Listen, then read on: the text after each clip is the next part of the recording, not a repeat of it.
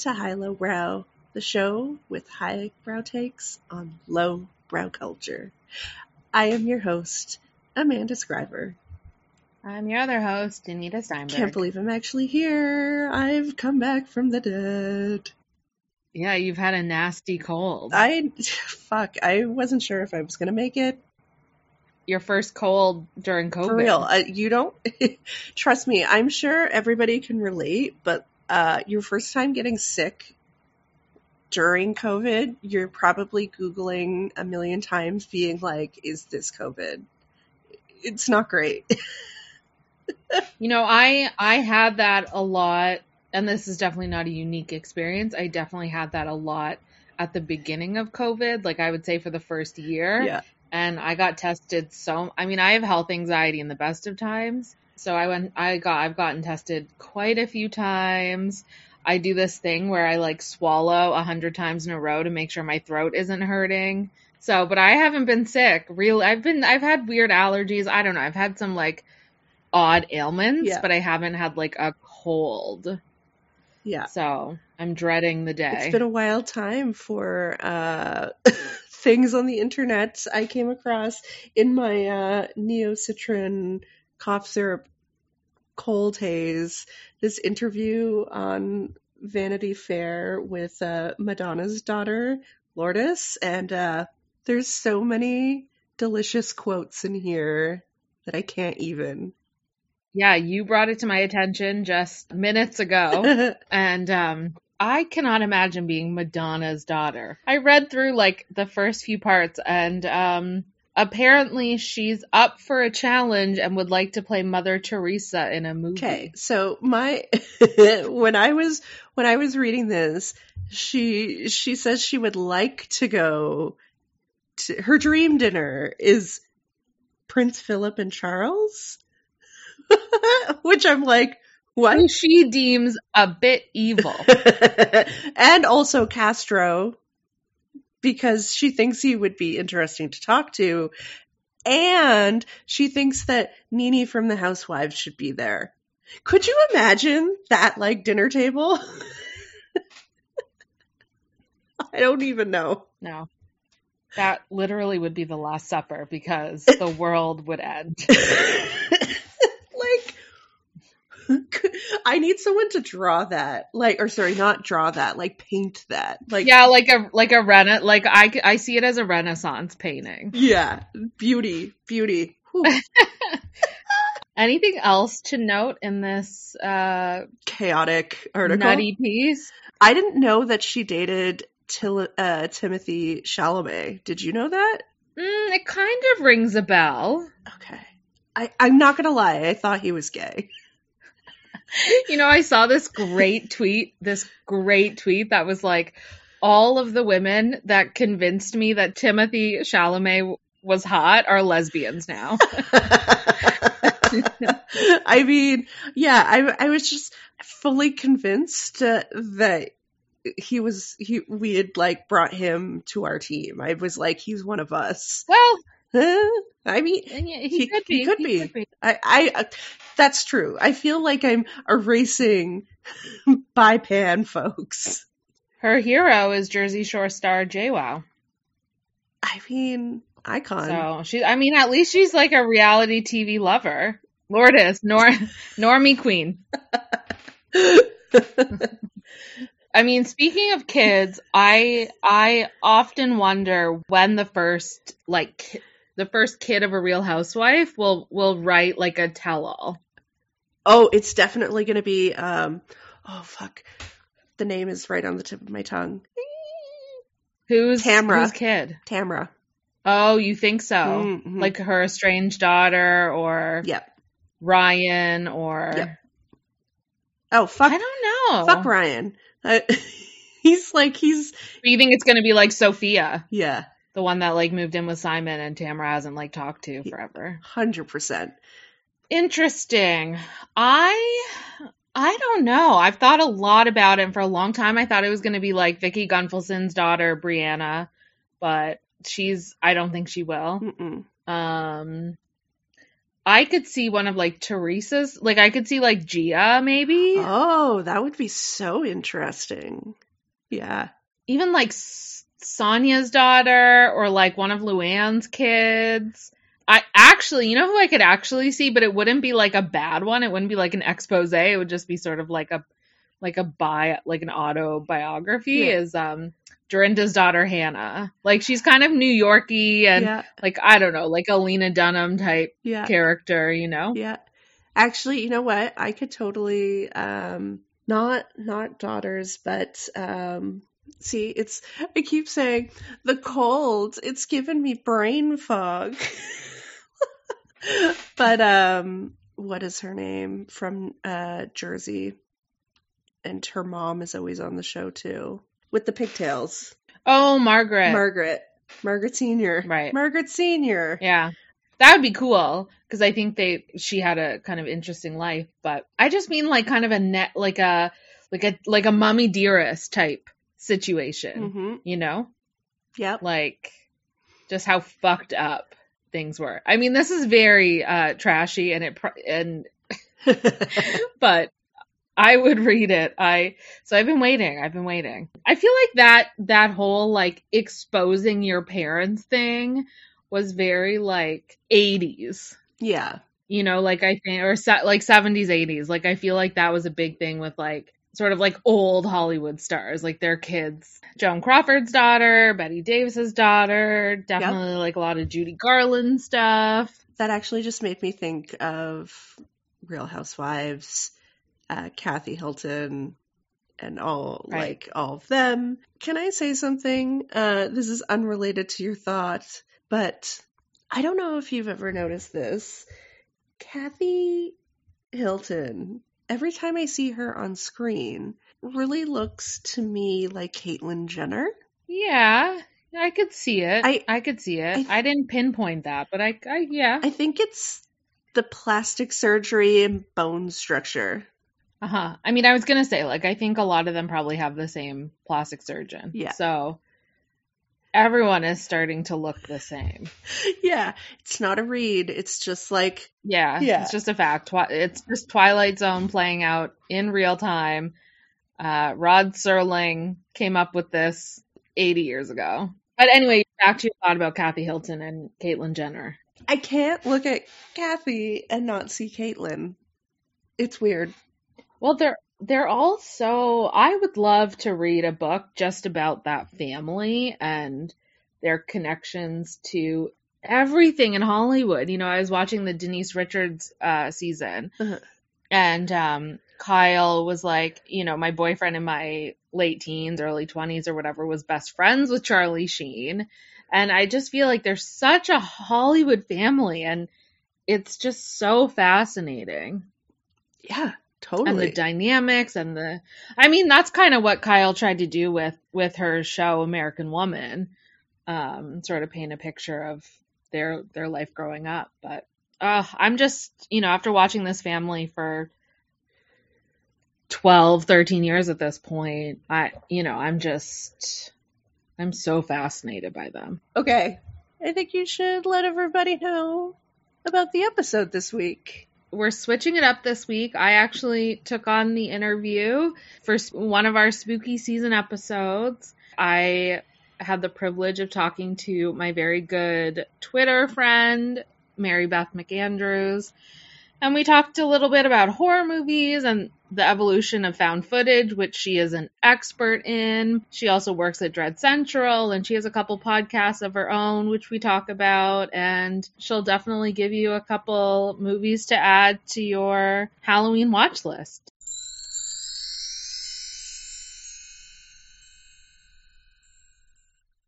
So, today on the show, we have my very good friend, Mary Beth McAndrews. She is a film critic, found footage scholar, content ma- manager at Dread Central, co host of her own podcast, Scarred and Watched Once and Never Again. And she's all around the best. I'm so crazy about her. So, welcome. I'm crazy about you. Wow. I'm so stoked to be here and to see your face. I feel like we text all the time about Real Housewives, but I never get to see your beautiful face. So it's exciting. I know, I know. I feel the same. We met we met once in person. We are we are Twitter friends first and foremost. Yes. We're all good friendships are for. Honestly at this point though in my adult life, it is kind of funny how a lot of my like close adult friendships have come on the internet, have been formed on the internet, which I feel like is not like a rare. I feel like most of us have at least one friend that is like an internet friend who is also a very close friend. I think so, but I also think that's like an extremely online thing. Like I That's think some true. of my some of my other friends who aren't really online in the same way, they don't have internet. That's friends. true. No, as soon as I said that, I was like, oh wait, no, I forget that I am the online friend, and like that's normal for like me and the people I'm friends with. But when I like meet like my college friends who I met in the real world, like they they just hang out with people they met in reality. Yeah, totally. But I I asked you on today to talk about your favorite thing, which is found footage films. I actually don't know your kind of like origin story with like horror movies in general. So okay, I've been watching horror movies since I was the age of four. Not necessarily of my own volition. I had um my dad my my dad was like not maybe the most responsible when it came to showing me movies a parent a child of divorce so you have like there's always like the parent that is like has the rules and the parent that does not my dad did not have the rules but it started out when his dad my grandpa showed me jaws when i was 4 Mm-hmm. and from there, I was both horrified and fascinated with horror movies. Like, I was such a scaredy cat. I was scared of everything, but I always wanted to watch scary movies. Like, even if I knew I was going to be fucking destroyed, like, I was, I still wanted to watch it. I loved the feeling of watching horror movies. And so, you know, I grew up watching a lot of them. I saw them in movie theaters with my dad. Like, I saw The Strangers for my birthday one year. I think I was like 13, 14, or 15, like pretty Mhm. young. Mm-hmm. I, you know, kept that love of horror kept growing, especially as I got onto the internet and I could Mhm. watch all of these like cool horror movies like on my computer. My mom wasn't around. Like, yeah.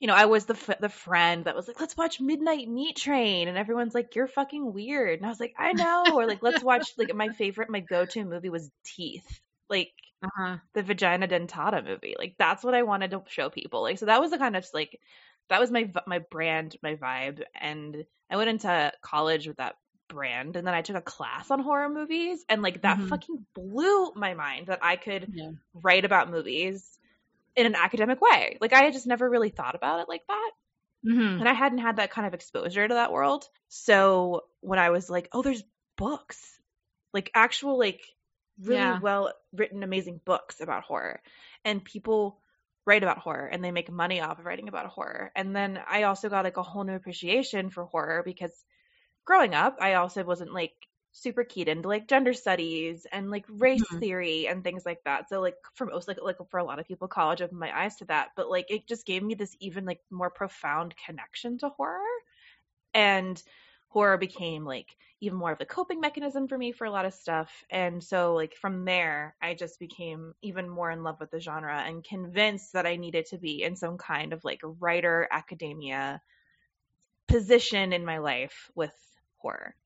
And I kind of am, Yeah. which is kind of cool. So It's very cool. that's my abridged horror journey.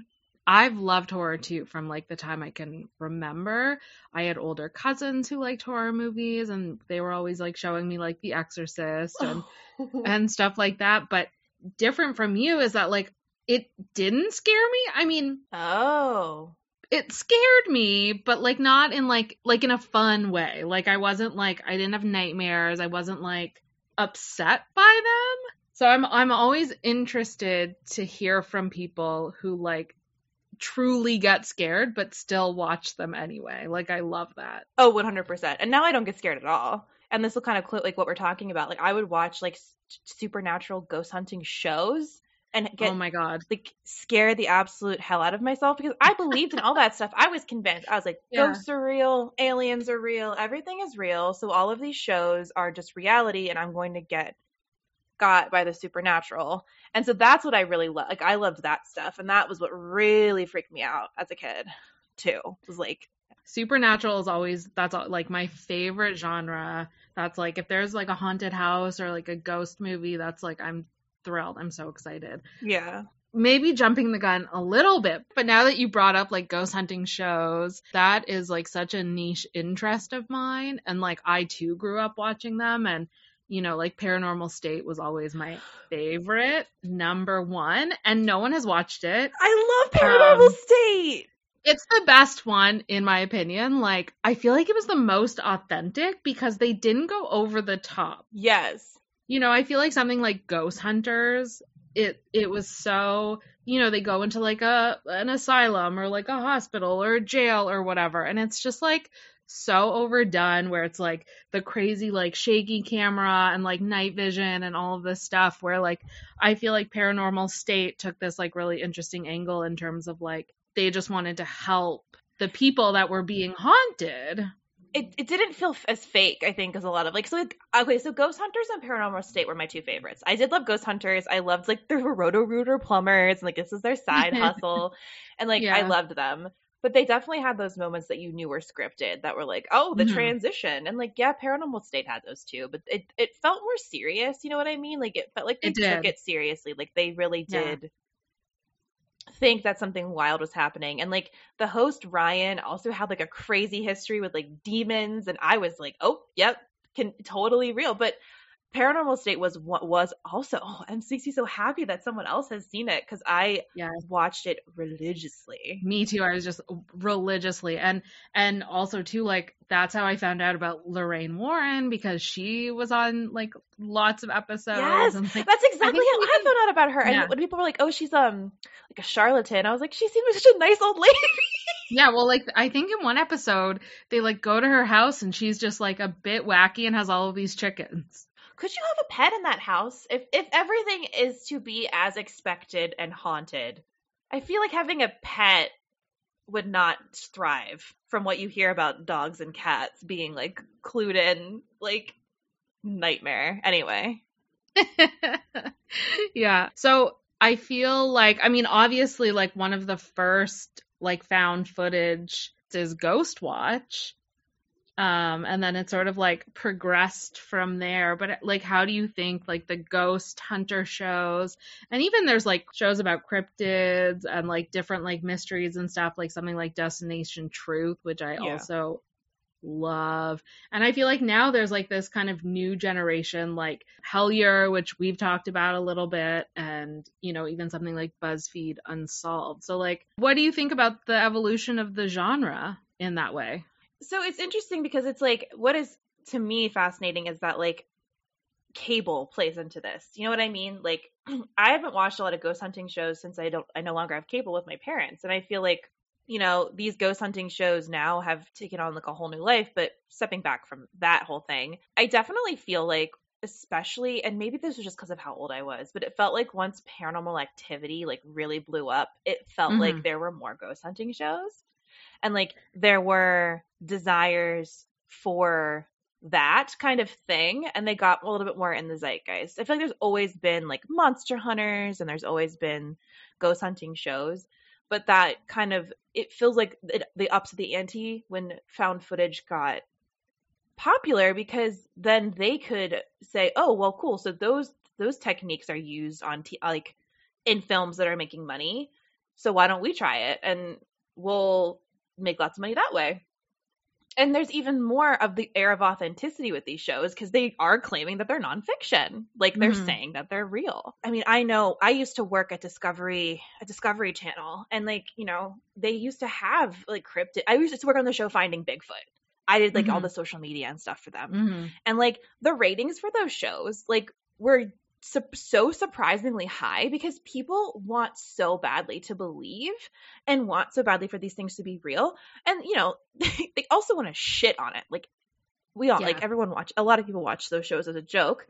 But still, there's like still something really appealing about watching a bunch of people who believe in ghosts grab some cameras and go fuck around and find out.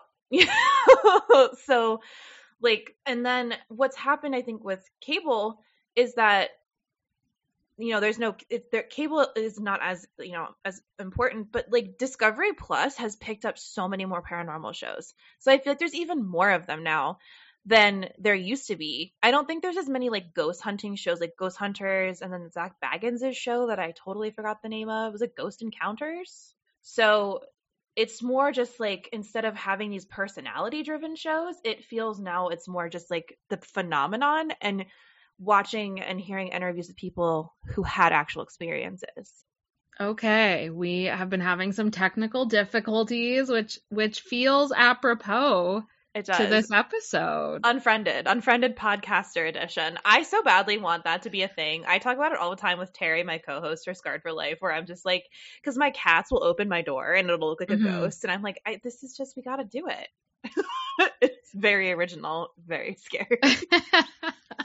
yeah, well, like when I was waiting for you to come on, um, I was definitely like, you know, thinking about host, and mm-hmm. there seems to be kind of like a new wave of mm-hmm. found. Speaking of host, there seems to be sort of this new wave of found footage.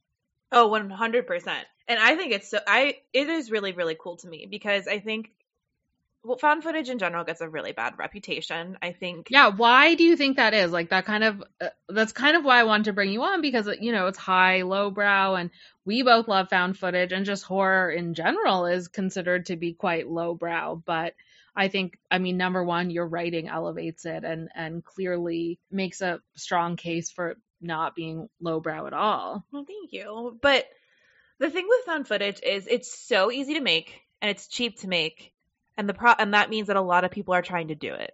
Witch Project is like, you know, it's a huge marker for when found footage became like a thing again because obviously the Blair Witch Project had that crazy viral marketing campaign where they told everybody that the kids actually died and they had them hide. And it was really incredible like especially for 1999 they had a website like which is crazy in 1999 and then you know I think found footage didn't really get its find its footing until I think Cloverfield and Paranormal Activity came out in like the late 2000s, so like I think 2007, 2008. And that's when people were like, "Oh shit, like I can do this." And then do this, but also at the same time, there's a context of like post 9 11 and this whole thing about like truth and recording things yourself and like wanting to have your own, like a record of things.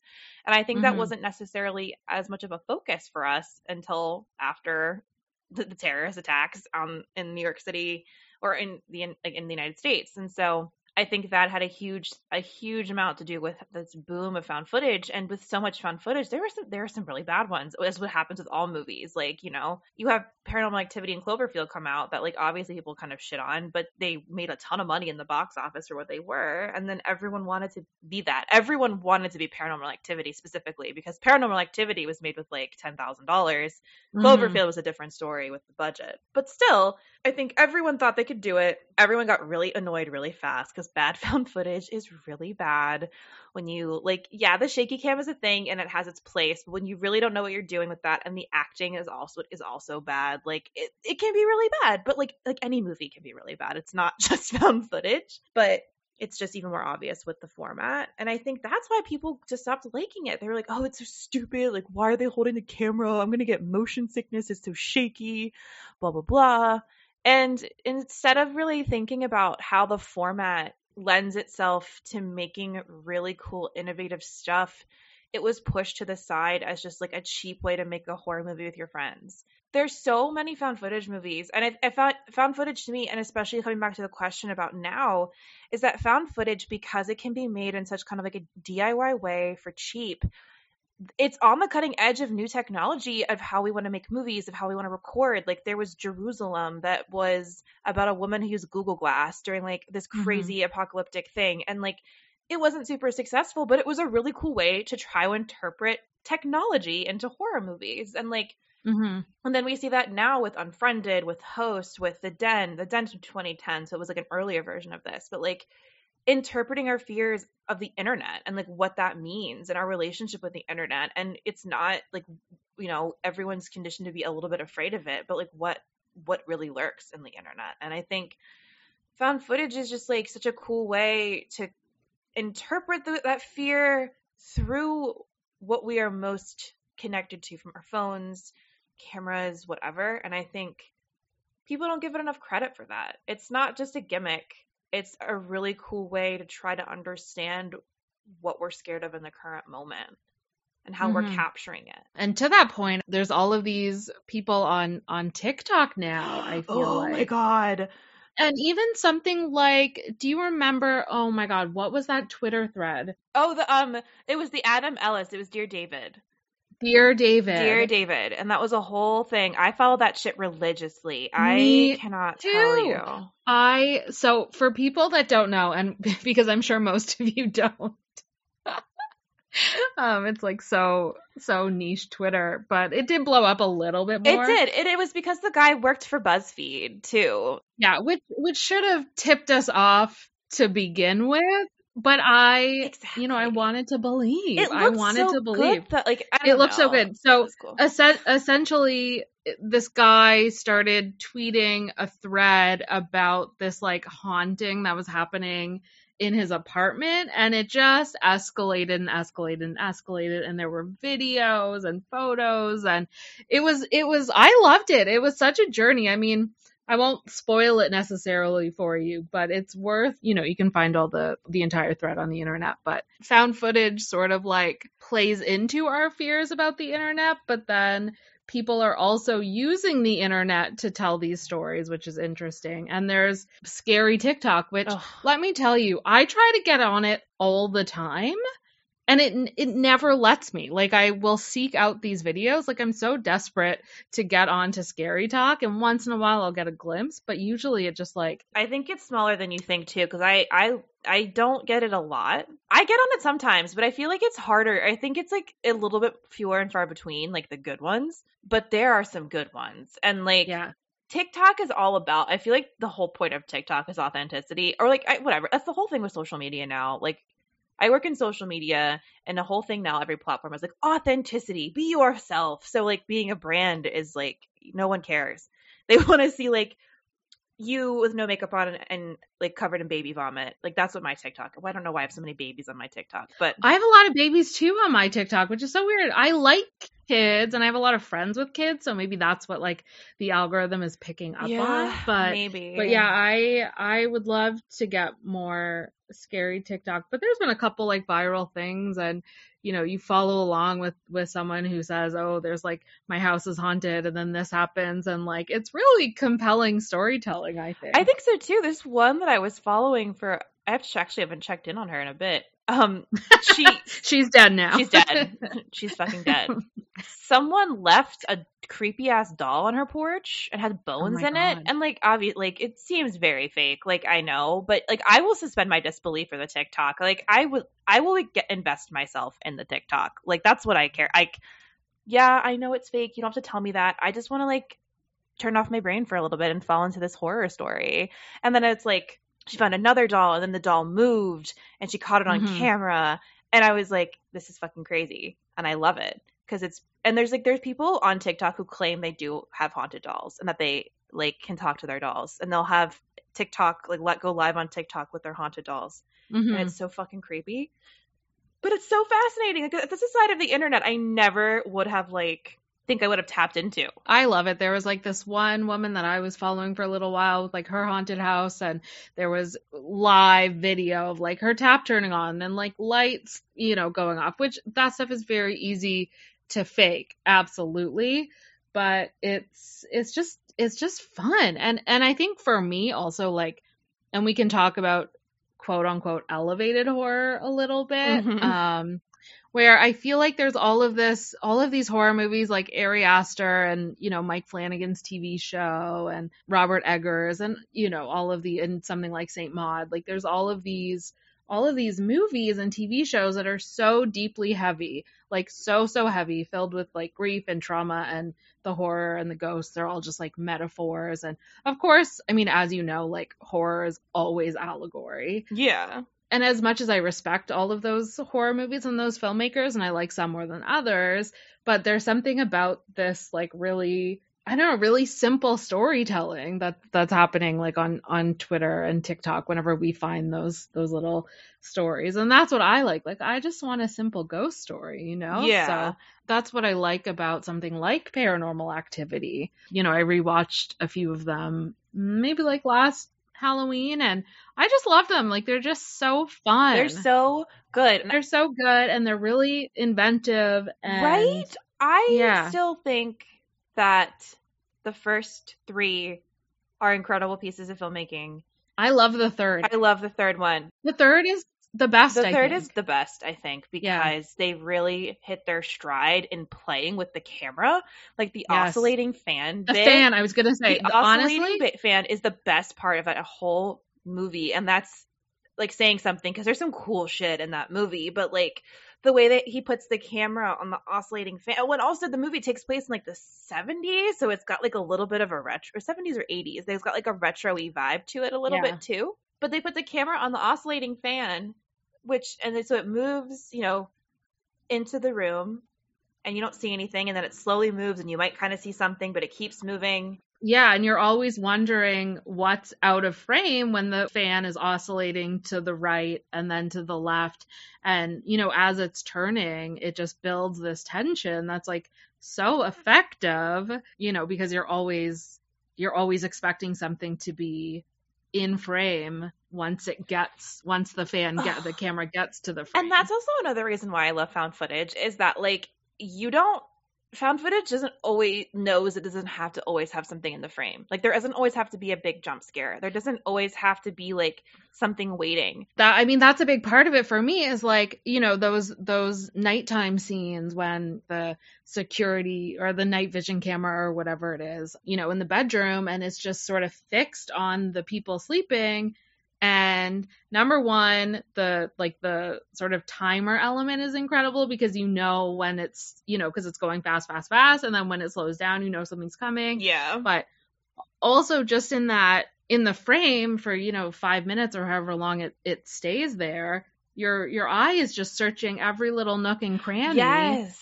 to find something scary and i i just think that's that's so incredible I agree. And like Invisible Man used that and a lot of movies a lot more movies now are using that technique of like, ooh, what you gonna do? Because found footage movies make you work for it. They don't just want to mm-hmm. present it to you in quick cuts, quick editing, like all of this shit. It's getting you to really like engage with the movie and to look at the movie and watch it. Like if you look away for a second, you could miss that shadow in the doorway. You could miss that like tug at the sheets. And that's what's so great about it because it's a movie that wants you to be all in and like can Mhm. and wants you to really buy into what's happening and invested. And I don't think a lot of movies necessarily ask that of the audience. I think a lot of movies exist to kind of make you forget the apparatus of the camera and, you know, Mhm. bright wall, dark room situation where you're just like focusing on that and thinking about not that you're watching a movie, but like it's something, you know, different. But here it's like, no, you're watching a fucking movie and you're aware of the camera. So let's like let's not try to pretend that you're not. And I love that. Like it's cool. yeah. Yeah i agree. There i'm as you're talking i was reminded of this this quote by and i hate to say his name but roman polanski when he when he did rosemary's baby he like watched it with an audience for the first time. And there's that scene um of the doorway and Farrow's just sort you can kind of she's talking on the phone in the bedroom and you can kind of just see like a little bit of her like kind of like half of her body sitting on a bed you know? Yeah. and he said in that theater the whole audience sort of like leaned forward and like like as if they were kind of look trying to see what was beyond the doorway. And i think i think that's that's so cool. And and i think found footage sort of operates in that same way where you're just always kind of trying to look around the doorway to see what you know creepy thing is lurking Exactly. we've talked a little bit about it, but like what about what about the genre like of found footage sort of like interests you so much and like what about it like resonates so deeply? I mean, you are you are a scholar in the in the genre. So, and I don't I don't think there's that many people out there which makes what you're doing so amazing and I love it so much. Um but yeah, what what like resonates for you? I've okay, so I've, I've always loved found footage. I've always had a soft spot in my heart for it. I loved Paranormal Activity and the Blair Witch Project, but I think my really big fascination came with it during the pandemic. Actually, like Mm, you know, mhm. I've always been game to watch found footage, but I think from an academic perspective, it really hit me during the pandemic at the beginning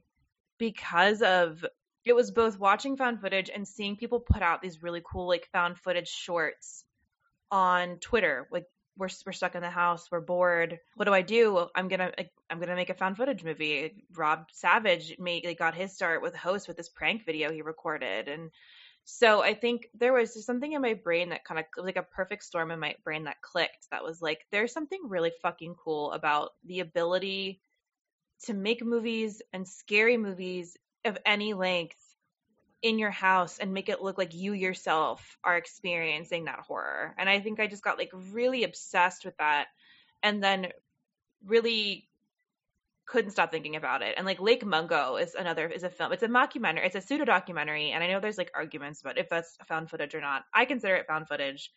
And that, what that what that was really cool about that to me what got me thinking about how found footage layers different kinds of media to make like to create this version of the truth. So it's like in pa- paranormal activity, yeah, it's a f- pretty straightforward found footage movie, but you know, there's also the audio they record, there's the photos they look at, there's all these different pieces of media that are really crucial in making you believe in the world and making you believe that this is actually happening.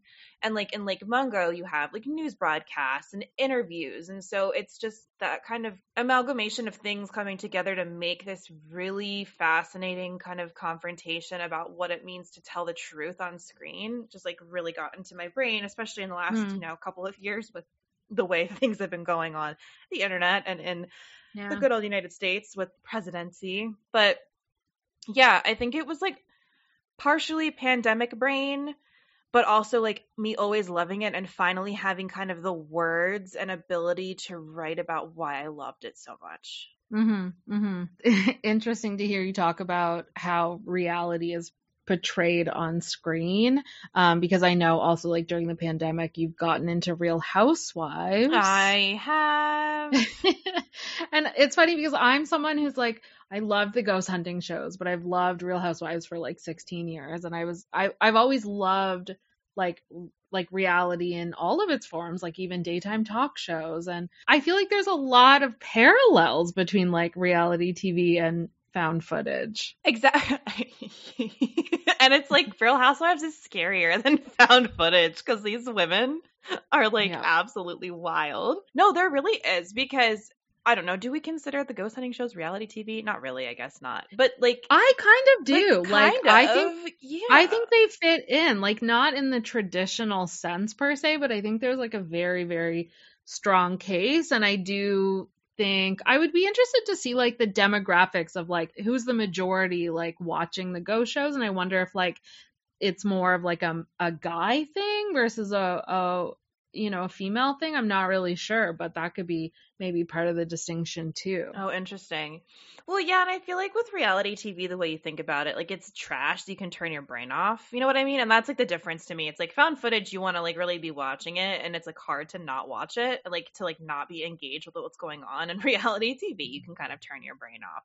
But still, there is that kind of fascination with truth because with Real Housewives, like you kind of know that it's all bullshit. Like you know that like yeah, these are real these are real women and their real lives, but like eh, what's a performance and what's not? You know what I mean? Like it's always Yeah. kind of like who what are they actually like?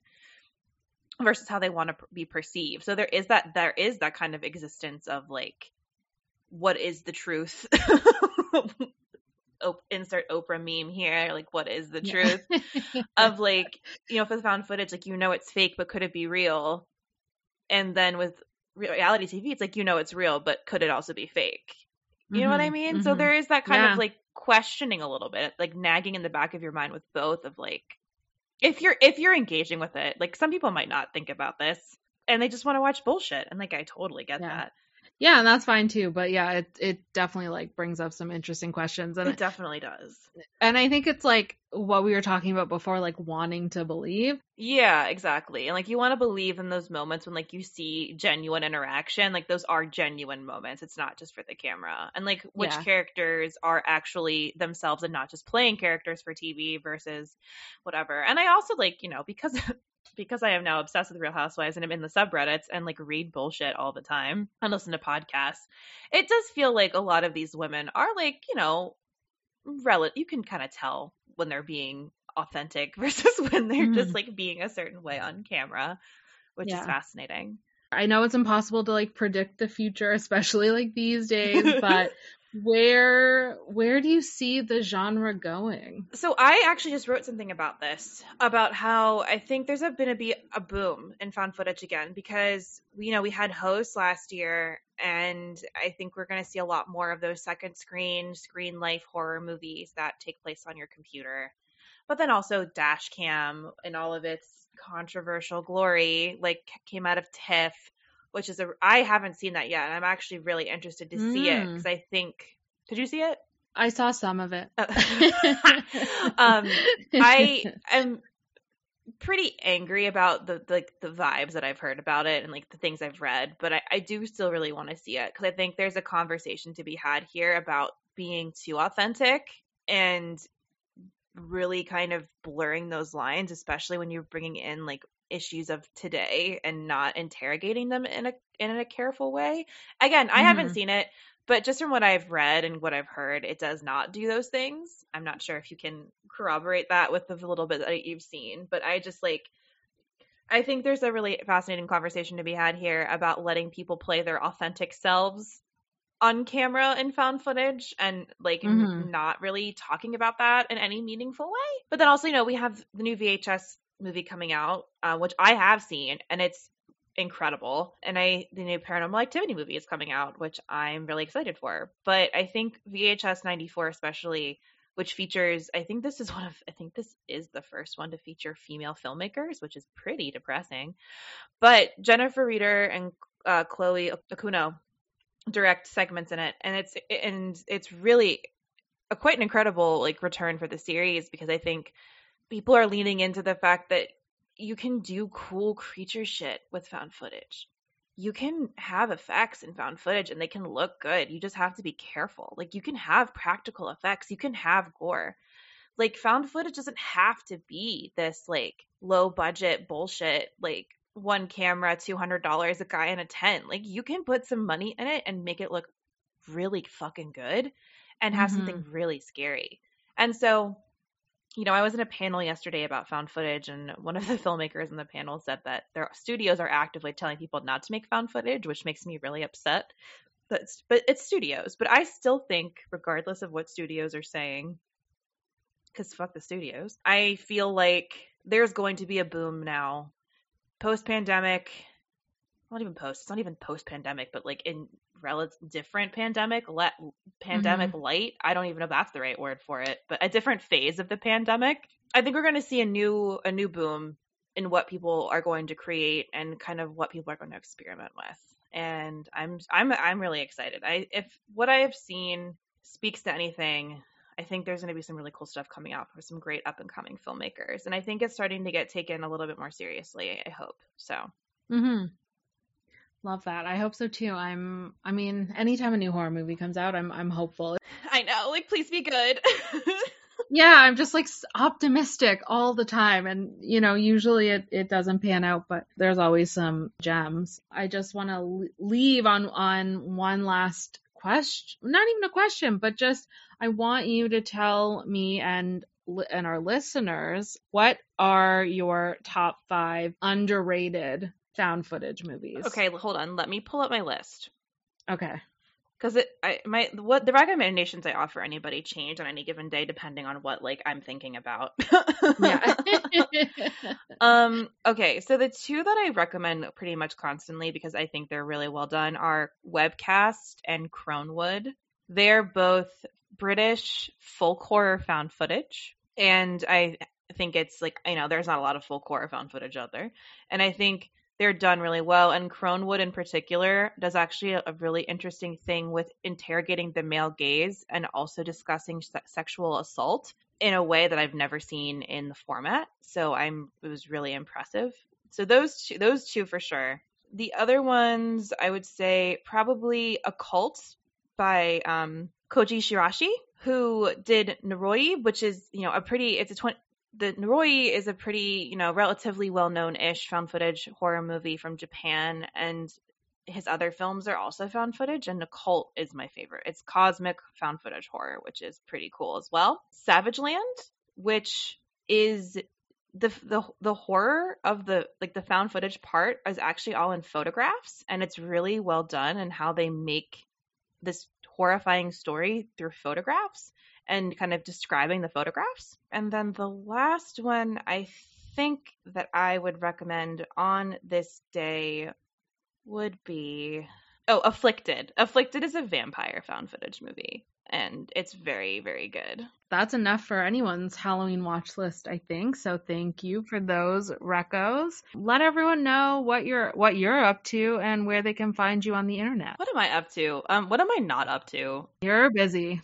Booked and busy. Booked and busy. So you can follow me on Twitter at MB McAndrews. That's where you can see all my writing, all of my shit posting, all of the things I've watched and then I want people to see.